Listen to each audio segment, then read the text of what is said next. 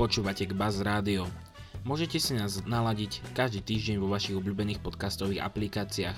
Ak sa vám páčime, neváhajte nám zanechať like, koment alebo 5 hviezdičkové hodnotenie, aby stále viac ľudí malo na naše podcasty dosah. Tento podcast bol vytvorený v jedinečnej spolupráci bilingválneho gymnázia Milana Hoďu a Sučany alumni. Leto a teplé dni sa nám prirodzene spájajú s dovolenkami, plavkami a teda možno aj chudnutím a vyšportovanou postavou. Preto sa dnes spoločne zamyslíme nad vývojom športových pomôcok, ktoré používame dodnes.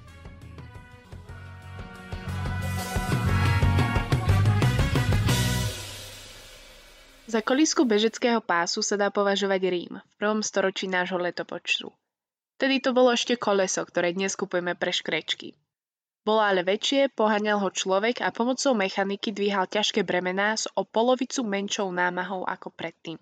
Toto koleso sa používalo najmä v stavebníctve a v 18. storočí sa z neho vyvinul pás, ktorý začali poháňať zvieratá ako kone, psy či kozy. Ľudia sa predtým spoliehali na prírodné zdroje energie, teda vietor a slnko.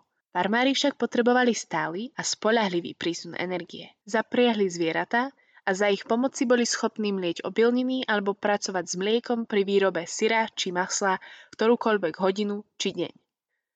Zatiaľ, čo si niekde na farme v severnom Anglicku spokojne po páse kráčal psík, vo väzniciach sa stroj začal používať pri ťažkej nútenej práci. Mohol za to britský inžinier William Kubit a jeho zaujímavý nápad. Prišiel na to, že mlieť kukuricu, pumpovať vodu a týrať obžalovaných naraz je celkom účinné. Niekedy však väznice nemali čo mlieť a tak posielali väzňov chodiť len tak, na prázdno. Po pár dňoch buď zomreli od únavy, alebo dostali odpočinok a prikázali im vrátiť sa späť. Toto si zažil aj známy autor Oscar Wilde. Bežecké pásy vraj boli tak brutálne, že ľudí úplne odradili od spáchania ďalšieho zločinu. Zákon z roku 1889 nakoniec zrušil ťažkú prácu a vyhlásil, že práca vo väzniciach by mala mať konštruktívny účel, čo zomieranie od únavy určite nebolo. Kardiológ Robert Bruce použil bežecký pás v 50. rokoch minulého storočia ako prvý na medicínske účely, a to pri diagnostikovaní rôznych chorôb srdca. Tohto pána môžete poznať aj ako otca cvičebnej kardiológie, keďže sa snažil použiť bežecký pás ako pomôcku pri liečení. V 60. a 70. rokoch boli bežecké pásy predstavené širokej verejnosti ako nástroje na cvičenie. Prvý bežecký pás, vhodný na predaj do domácnosti, trvalo zostaviť celý týždeň. Do samotného pásu sa pridávali systémy, ktoré znižovali opotrebovanosť klbov až o 30% s porovnaním k behaniu na asfaltovej ceste. Za 10 rokov stúpla predajnosť o 33 tisíc kusov ročne. Stali sa populárnymi a každý chcel mať jeden doma. Potom sa pás vyvíjal. Dostal LCD display, motor, miesto na USB kľúč a reproduktory. Dnes je pravdepodobne najpopulárnejším prostriedkom, či už doma alebo vo fitness centrách. Čiže ak jeden používate, v podstate platíte za to, aby ste boli potrestaní ako vo väznici 18. storočia.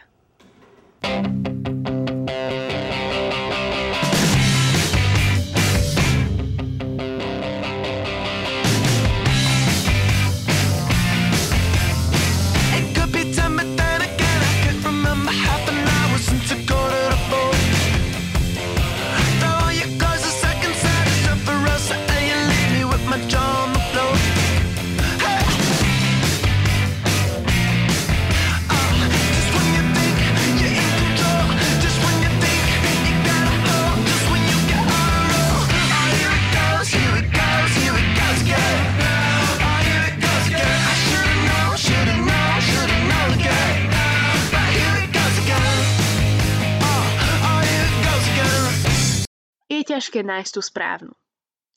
Áno, reč je o športových podprsenkách. Zase sa môžeme pozrieť do starovekého Ríma alebo Grécka, kde ženy žili veľmi aktívny život a zúčastňovali sa športových hier, akcií, zatiaľ čo ich muži bojovali vo vojnách. Používali kusy látky a zvieracej kože, aby všetko ostalo na svojom mieste. S vývinom korzetov v 19. storočí prichádzal aj vývin športových korzetov, o ktorých sa hovorilo, že boli ľahšie, vzdušnejšie a menej stiahovali trúb ženy. Až do konca minulého storočia, kedy sa zdržanlivosť a rezervovanosť žien začala vytrácať, sa o športových podprsenkách ani nesnívalo. V roku 1977 bola ušitá prvá športová podprsenka neskôr so zmenou materiálu a potrebnými úpravami predávaná za obrovské peniaze. V roku 1984 uskutočnila študentka Lawsonová výskum o pohybe prs. Do dnešného dňa sa jej výskum považuje za najlepší a najhodnotnejší v tejto oblasti. Významným aktom, ktorý dal športovým podprsenkám zelenú, bolo strelenie posledného gólu na svetovom šampionáte v ženskom futbale roku 1999. Hráčka USA Brandy Chastain si po strelení gólu od radosti strhla tričko. Je to jeden z najikonickejších momentov v ženskej histórii. Dnes sa športové podprsenky dajú zohnať vo všetkých farbách, materiáloch aj veľkostiach. Nepoužívajú sa len pri športe, ale aj pri iných aktivitách. A ak sa niekedy zastavíte v Národnom múzeu americkej histórie vo Washingtone, pravdepodobne nájdete jednu z nich oblečenú na soche z minulého storočia. Activewear, activewear. Buying groceries in my activewear. Activewear, activewear. Having coffee with my friends in my activewear. Activewear, activewear. Going to the movies in my activewear. Activewear, activewear. Get a manicure in my activewear. Activewear, activewear. Showing off my baby in my activewear. Activewear, activewear. I drink Coke Zero in my activewear. Activewear, activewear. Waiting for the bus in my activewear. Activewear activewear. Buying activewear in my activewear.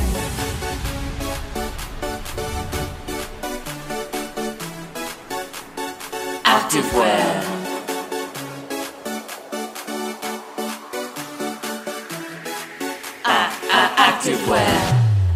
Pozrime sa teraz na činky, jednoručky, ako ich niektorí volajú.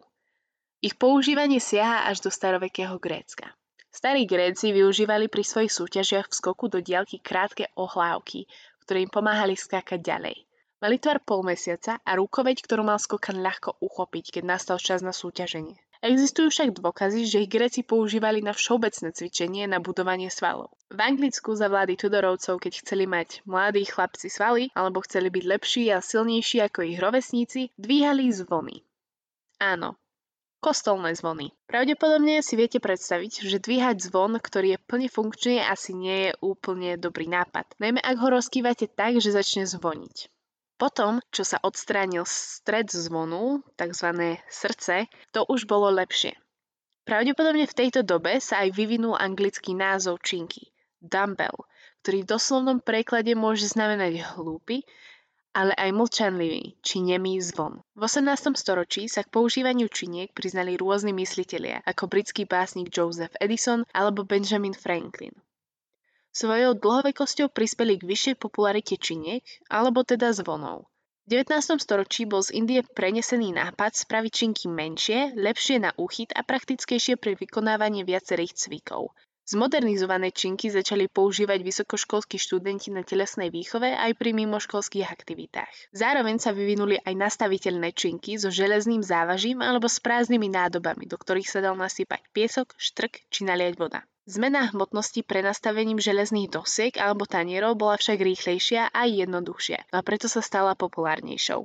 Dnes patria činky ku jedným z najpoužívanejších vybavení v posilňovniach. Na budúce, keď ich budete pri tréningu používať, buďte vďační, že so sebou nemusíte nosiť ešte aj nádoby s pieskom či vodou a doslova si presýpať váhu, ktorú budete dvíhať.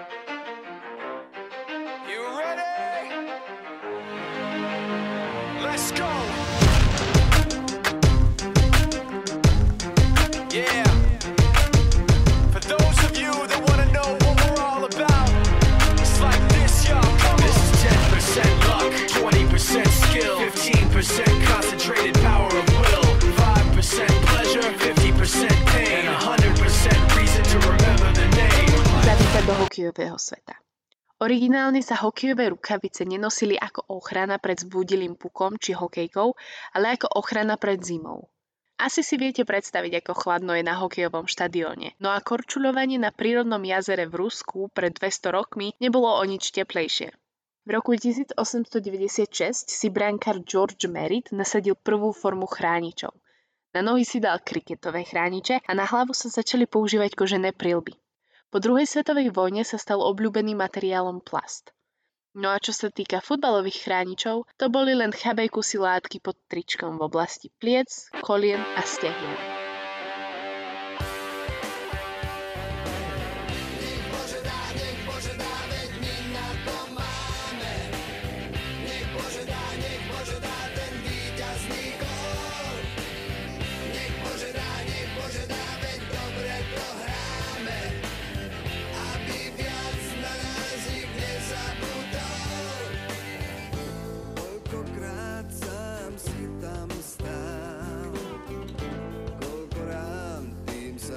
A s touto epizódou sa s vami história na tento školský rok lúči.